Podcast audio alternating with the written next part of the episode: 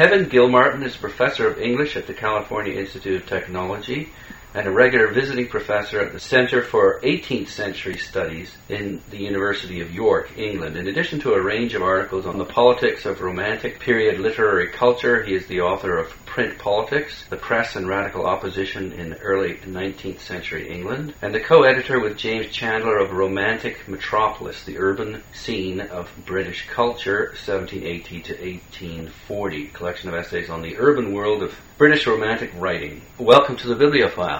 Thank you for having me. One of the most prominent literary critics and otherwise alive and active during this period, 1790 to 1820, was William Hazlitt. You have some interesting things to say about his role not only as a literary critic but as a political commentator. I wonder if we could start off by talking about the relationship between a literary critic and the political environment in which he or she uh, operates. Well, Hazlitt was first and foremost a journalist, and I think that's important to understand about him and about the period. I mean, this was an age in which, you know, which very much thought of itself as an age of uh, readers the number of periodicals was exploding, the literacy rates were rising. Hazlitt published in very traditional forms that had been around for a while, magazines. He published in the Edinburgh Review that was just developing in this period. He published in some of the very sort of radical periodicals of the period that were just emerging. This is the age of the American and the French Revolution. William Cobbett's Political Register with John Hunt, who was Leigh Hunt's brother, the two of them had produced a periodical called The Examiner, which was central to the radical politics of the Napoleonic and post-Napoleonic period. This is interesting, and would you say unique in that he's he's writing for, for publications right across the spectrum? Hazlitt's very distinctive in that way. I mean, I wouldn't say across the spectrum because he certainly doesn't write for the right wing press. he, he, he challenges and contests the right wing press. But among liberal and left-leaning journalists in the period, he certainly was capable of expressing himself in, in a wider range. I mean, the, the Whig Edinburgh Review was a kind of very mainstream publication, whereas some of these other publications that he worked in. And he uh, also generically he wrote across the spectrum. And as you say, he was a literary critic, one of the foremost. He lectured uh, as well as uh, published on the history of the drama. He was a theater reviewer. He wrote on the history of all, all sorts of literary forms in the period.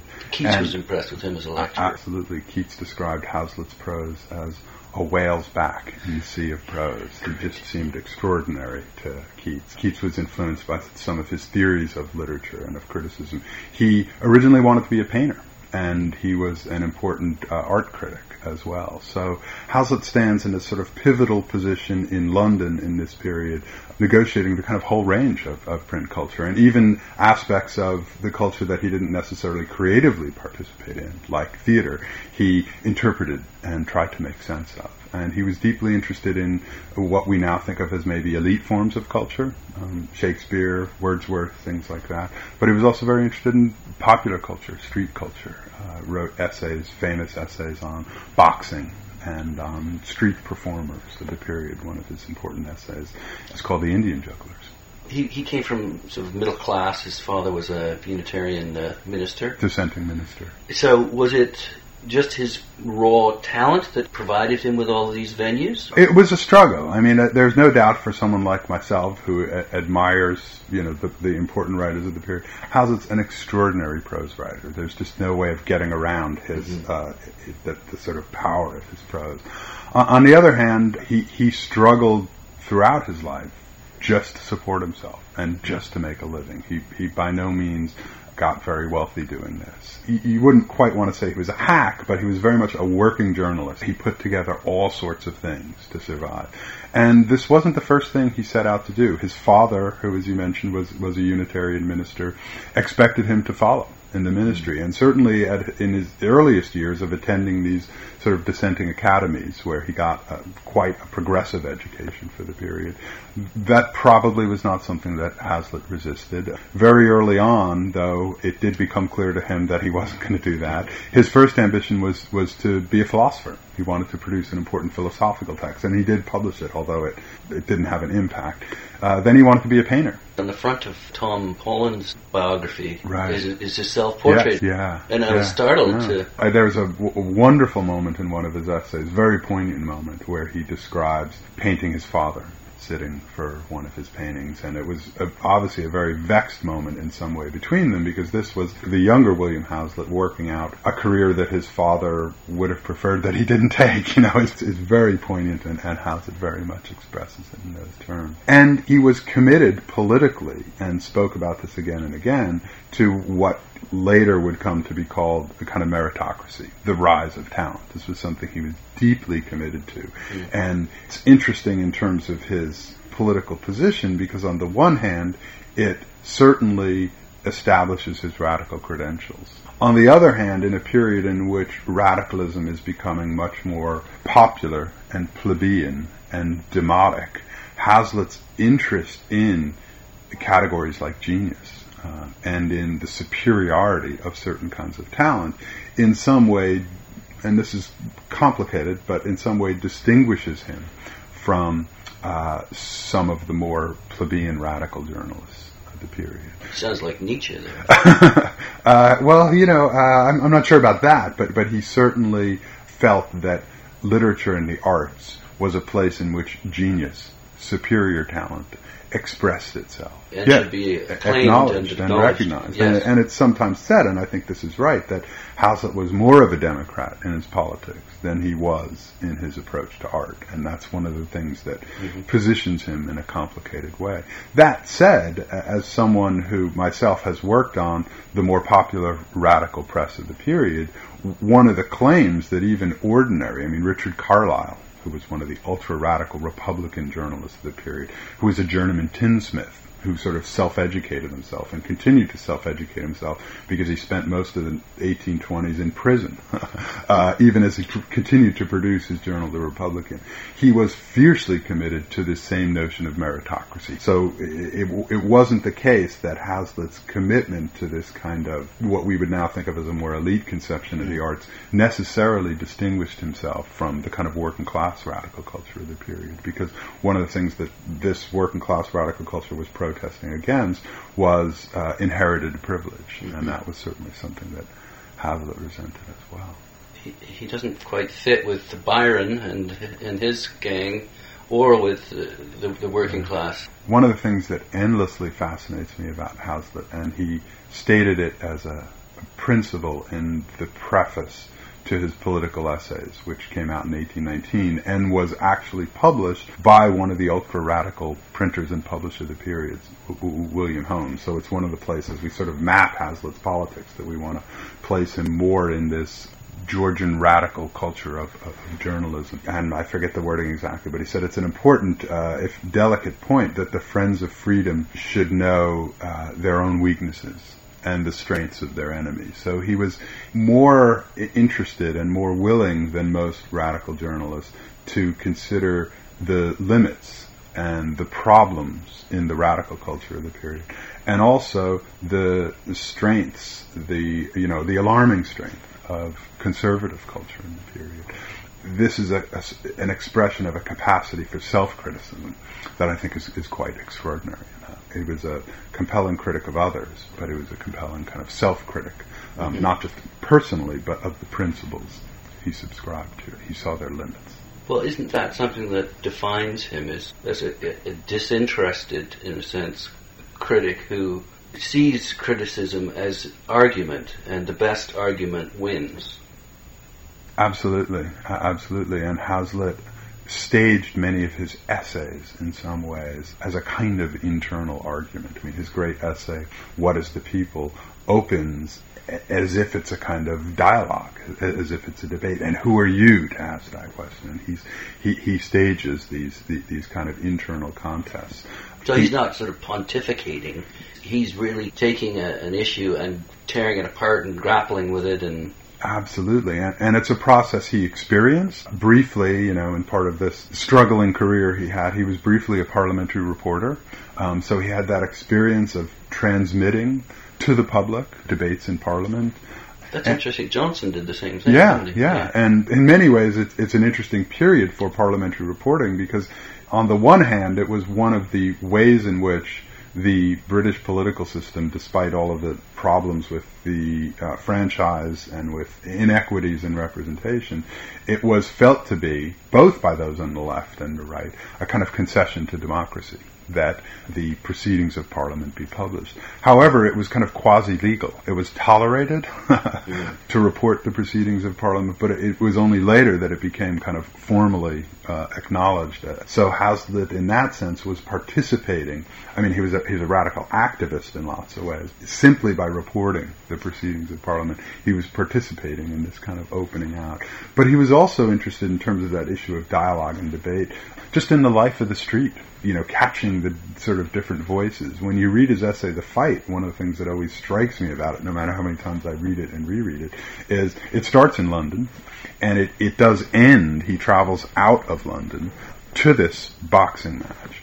But most of what the essay is about is the trip out there and the return trip and the conversations he has along the way. Conversations in a stagecoach, conversations in a tavern. He's, he's interested in that, that world of talk and dialogue and mm. conversation. He uh, loved the coffee house. absolutely. And the taverns. Uh, yeah. You know, that's another way where his dissenting heritage, where the fact that he came from this Unitarian background, this, this was a culture in terms of its education, practices and in terms of its commitment to print culture that was deeply interested in the idea that that goes back to Milton, someone who he paid credit to again and again in his writing.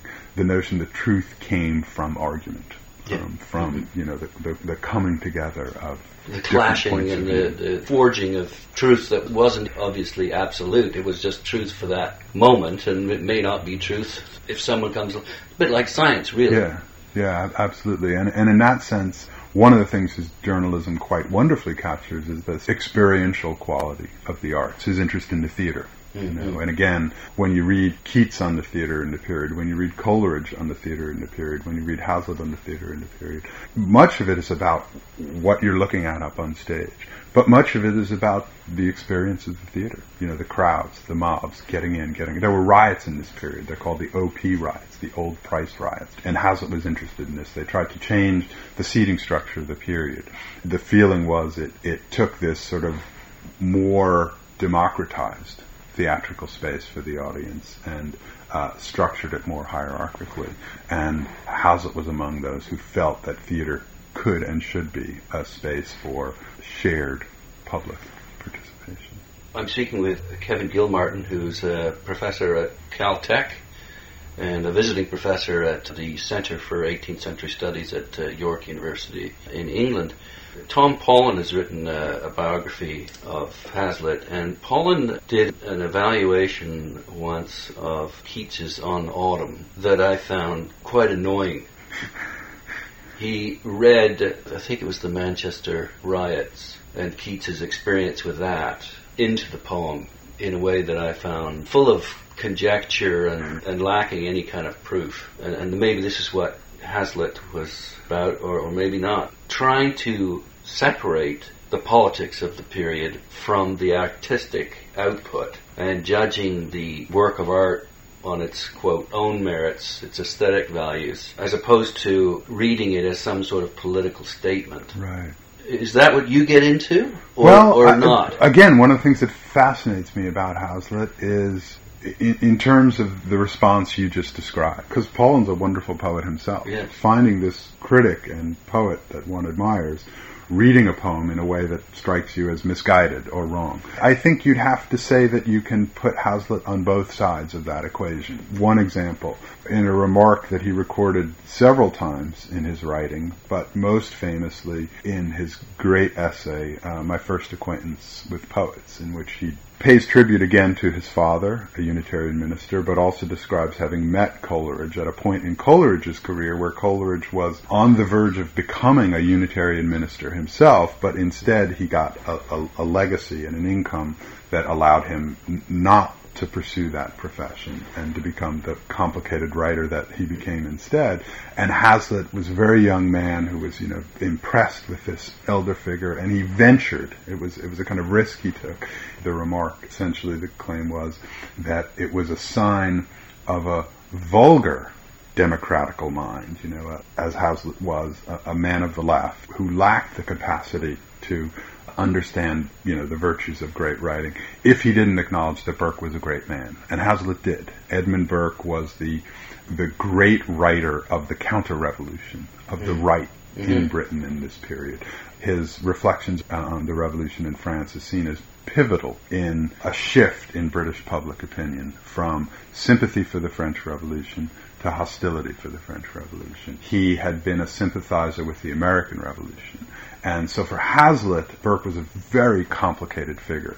How does that get to, yeah. to, to Coleridge? Uh, uh, he, he adored, Hazlitt adored Burke's prose, but despised his politics, and particularly despised this shift from left to right. So one of the things Hazlitt was expressing to Coleridge at this time was a perception on his part that one had to, and it's part of his interest in what he called disinterestedness. One has to be able to sympathize across the political spectrum and not simply impose your own political views on forms of art that one might be interested. So that's one side of Hazlitt, and I think that's extremely important to Hazlitt.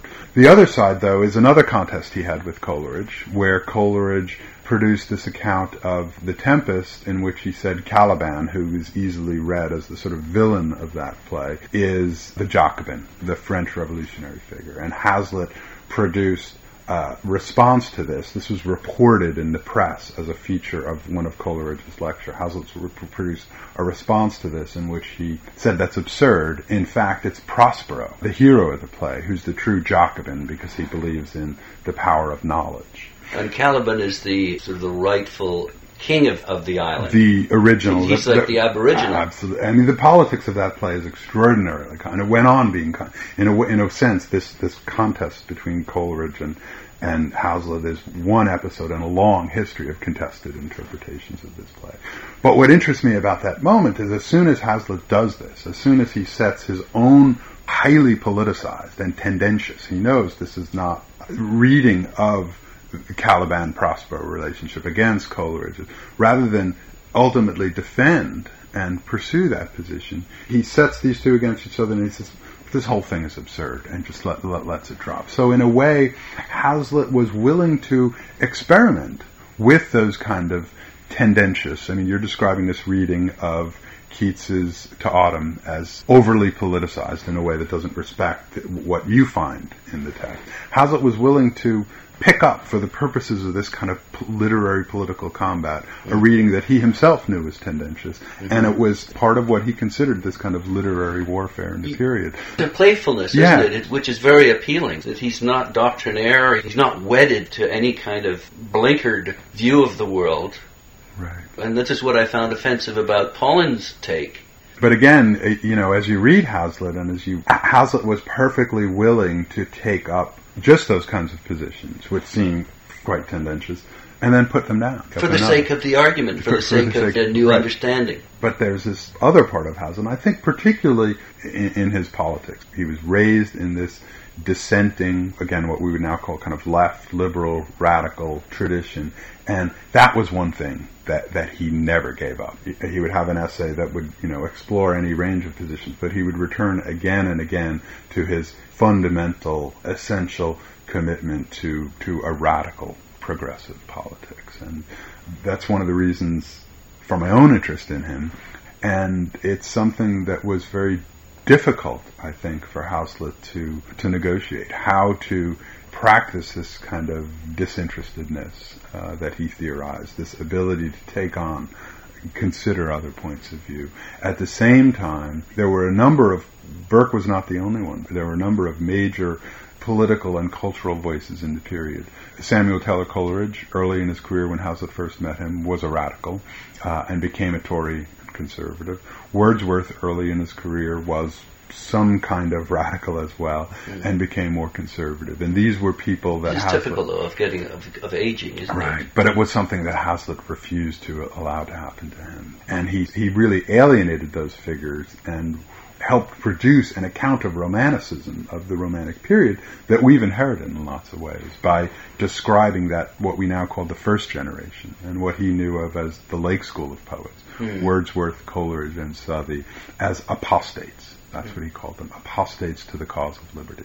And he never forgave them that. And he refused to give up his own commitment, particularly to Napoleon.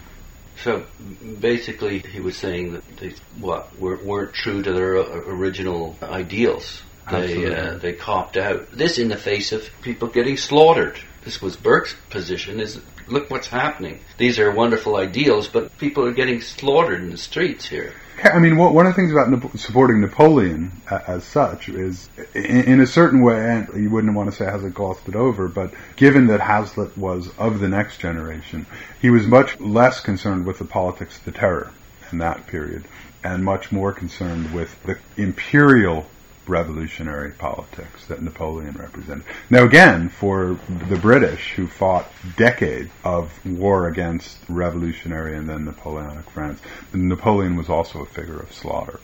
But for Hazlitt, again, he represented this new democratic world in which talent, greatness, rose to the top. But wasn't he disillusioned by the way uh, that Napoleon became the emperor? yeah, th- you know, this is a vexed issue in Hazlitt's career, but he remained true to Napoleon. And mm-hmm. like many on the left in Britain at various times, he felt that it was the British war policy against France forced France into this position. He was quite upset with Waterloo, wasn't he? Absolutely, it was, uh, and you know, people describe him as falling into depression.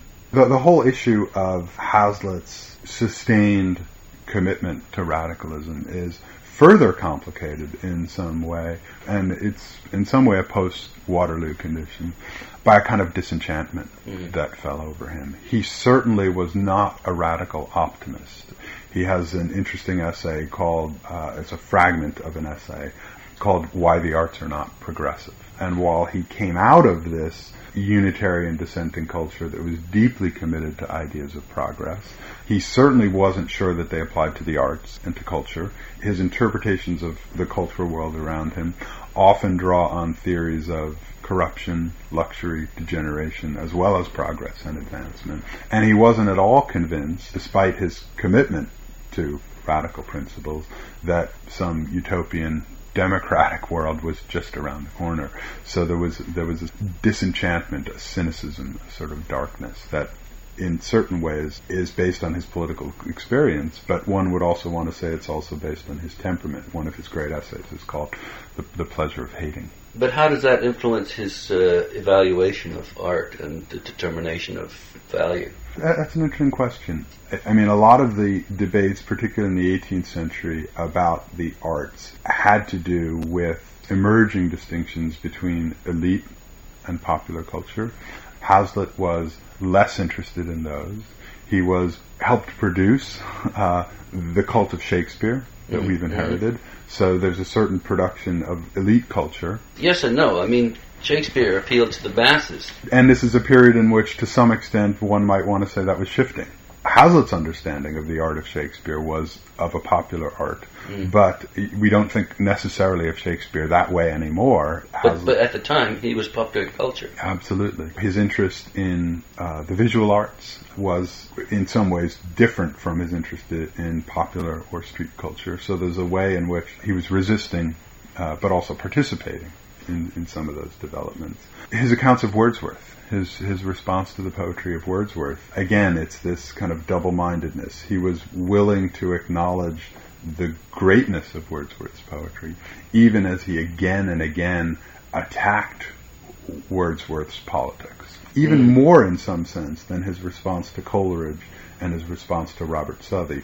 His response to Wordsworth really captures that attempt to come to terms with, with a poetry of greatness. There's a, a series of reviews in the Examiner of Wordsworth's Excursion that he wrote. And Yet, it's a purely sort of aesthetic.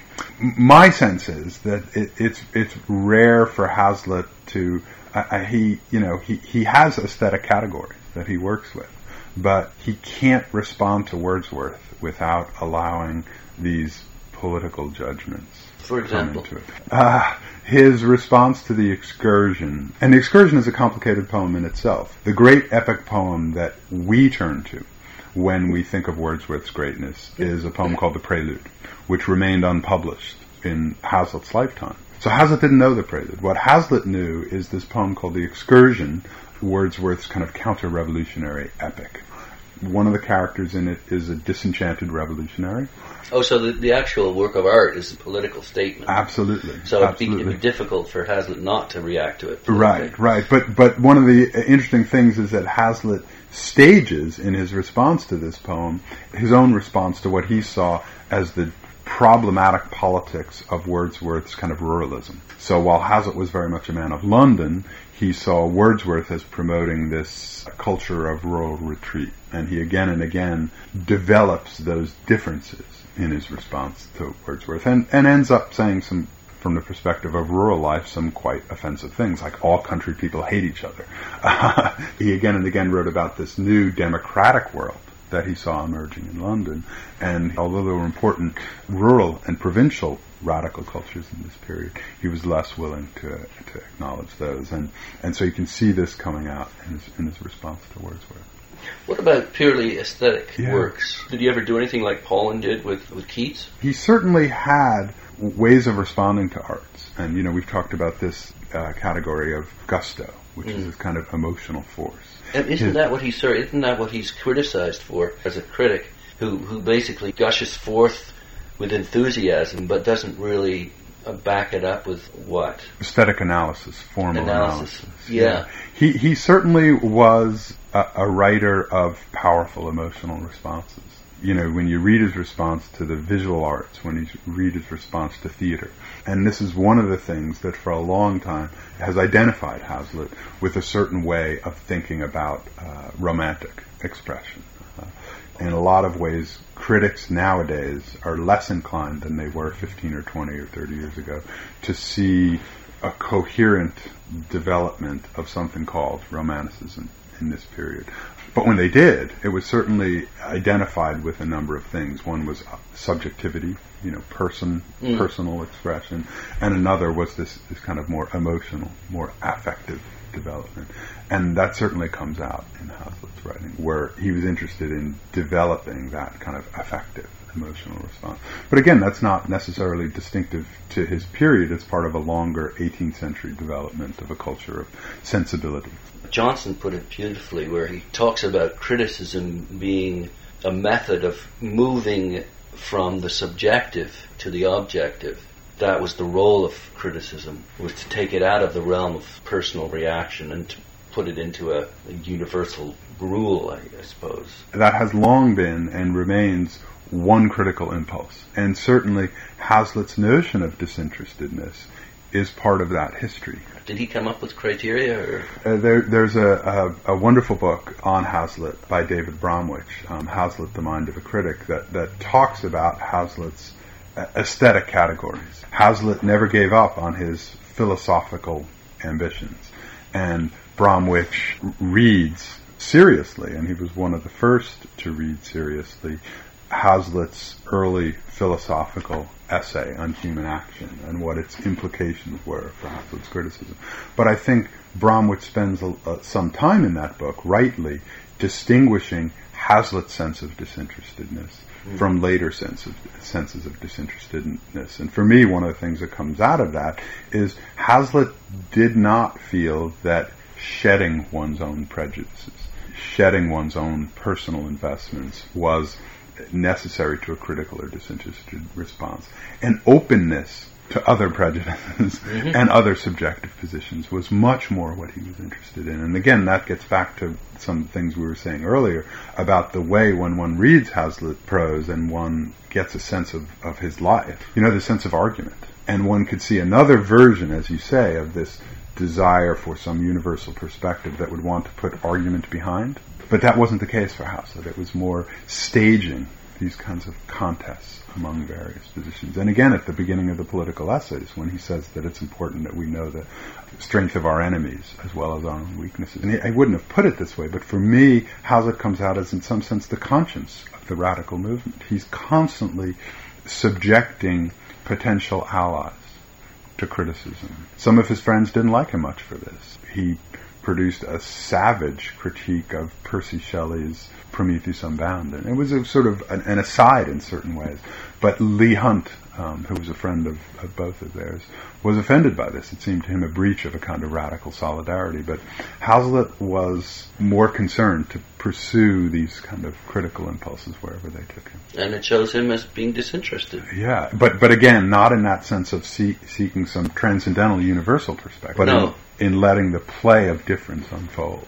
It seems to me that the thesis then is that is that there there is no universal set of criteria by which you judge works of art. It works like the legal system works. What there is is, is the predominant or the best argument to date in favor or against a particular work of art, and that stands until someone is able to come up with a, a better argument that works in favor or against that work of art. I, absolutely, and again, I think you know Hazlitt's life in journalism, and he was interested in the longer history of print culture. You know, for him, there were a number of key events, but one of them was the Protestant Reformation and the vernacular translation of the Bible. And again, this this is part of his dissenting heritage, but he really felt that the the history of the longer history, European history, going back to the Protestant Reformation was sort of crucial to this opening out of culture to the, the sort of process of, of debate and argument.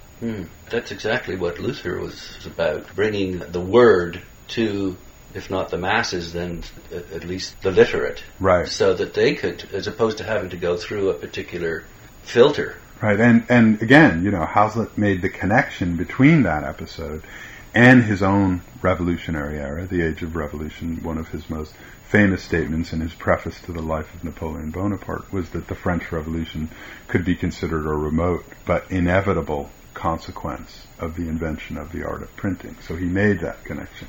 Now, when w- when he developed that claim, it was not for him part of this sort of secular revolutionary modernity of his own era. He wanted, he insisted upon tracing it back through the Protestant Reformation, uh, making that connection, and his experience of the reversal of revolutionary forces in his own time was something that forced him to come to terms with the fact that print culture, by his own time, ranged itself on both sides of the equation. That there were radical voices in the press, but there were also reactionary, anti-progressive voices in the press. And that was something, on the one hand, he fought a kind of literary warfare by occupying one side of that equation. Uh, another famous episode in Hazlitt is his contest with some of the conservative reviewers of the time. And he described William Gifford, the editor of the Tory Quarterly Review, as the invisible link uh, between literature and the police. So in some ways, he saw the government, what he called the government critic, as a corruption of the natural progressive force of the press that, that he traced back through the Protestant Reformation. On the other hand, he had to acknowledge that these were facts about the press in the period, and he immersed himself in this kind of literary warfare. Just uh, in closing, Hazlitt occupied an interesting position in the, the history of criticism, it seems. And I just wonder who you see following in his tradition or his practice. Yeah. I mean, in certain ways, he represents a kind of man of letters, a kind of public intellectual that many of us feel is lost. Um, today. It's like Edmund Wilson. Yeah. Tom Paulin's a good example in the UK today. Paulin is very deliberate about producing this Irish accented version of Hazlitt. He's interested in Hazlitt's Irish ancestry, and that's one of the things he's contributed to our understanding of Hazlitt. And Paulin certainly in his own career brings his own Irish background to his participation in the sort of public life of culture. Uh, on the other hand, as as a certain kind of literary historian, Hazlitt's experience seems to me so distinctive to his own time that in many ways I resist that impulse to mm-hmm. find a contemporary equivalent. And again and again, I'm fascinated by how distinctive Hazlitt's experience was to his own time. And he was even working that out for himself. I mean, he did not become the dissenting Unitarian minister that his father wanted him to. And the chapter of the book I'm writing on Hazlitt right now is trying to come to terms with this because, on the one hand, Hazlitt again and again paid tribute to his father's generation and to this radical dissenting tradition that he absolutely was convinced required religious faith. These people could not have waged the political battles that they waged without that deep Christian faith. And it was a faith that Hazlitt evidently did not share. So, in the same way that he, he helped negotiate the differences between what we now call the second generation of Romantic poets, you know, Keats and Shelley and Byron, and the earlier generation by staging those political contests, he was also working through the difference between his own public political voice and his father's, which was from the pulpit and that was a position Hazlitt decided not to take up for himself. It was one he could not occupy. So he was very alert to these kinds of historical differences, and in trying to understand him, that's that's my sense of it. That he's very much uh, embedded in a particular historical episode. You hear about the, the brilliance of, of these critics and how to really appreciate their true genius you really do have to be in that period listening to them because countless accounts of, of Johnson and of mm-hmm. Coleridge and of, of Hazlitt talk about the fact that if you if you heard them talking, you'd realize even more than the actual written word how great they were, and yeah. it was it was about talking as opposed to writing. Absolutely, and I think you know one of the things and sorry, and exchanging and, and arguing or absolutely. debating and, and discussing. And, and, and one of the things that you know I like to think you know that you can still detect in in Hazlitt is this sense of a culture. Again, he was a parliamentary reporter. Some of his uh, you know published. Uh, works on the history of literature started out as lectures. His early lecturing was apparently not very successful, but he became a good lecturer. You know, there were men of his age, Edmund Burke, John Thelwall, uh, men on the left and right, who were voices. Uh, and it's hard to capture that in the written word, but I think Hazlitt, better than others, does. Well, I'm so happy we've been able to capture your voice. Uh, thank you. I've been speaking with Kevin Gilmartin, professor of English at the California Institute of Technology and a regular visiting professor at the Center for English Studies in the University of York in England. Thanks again. Thank you.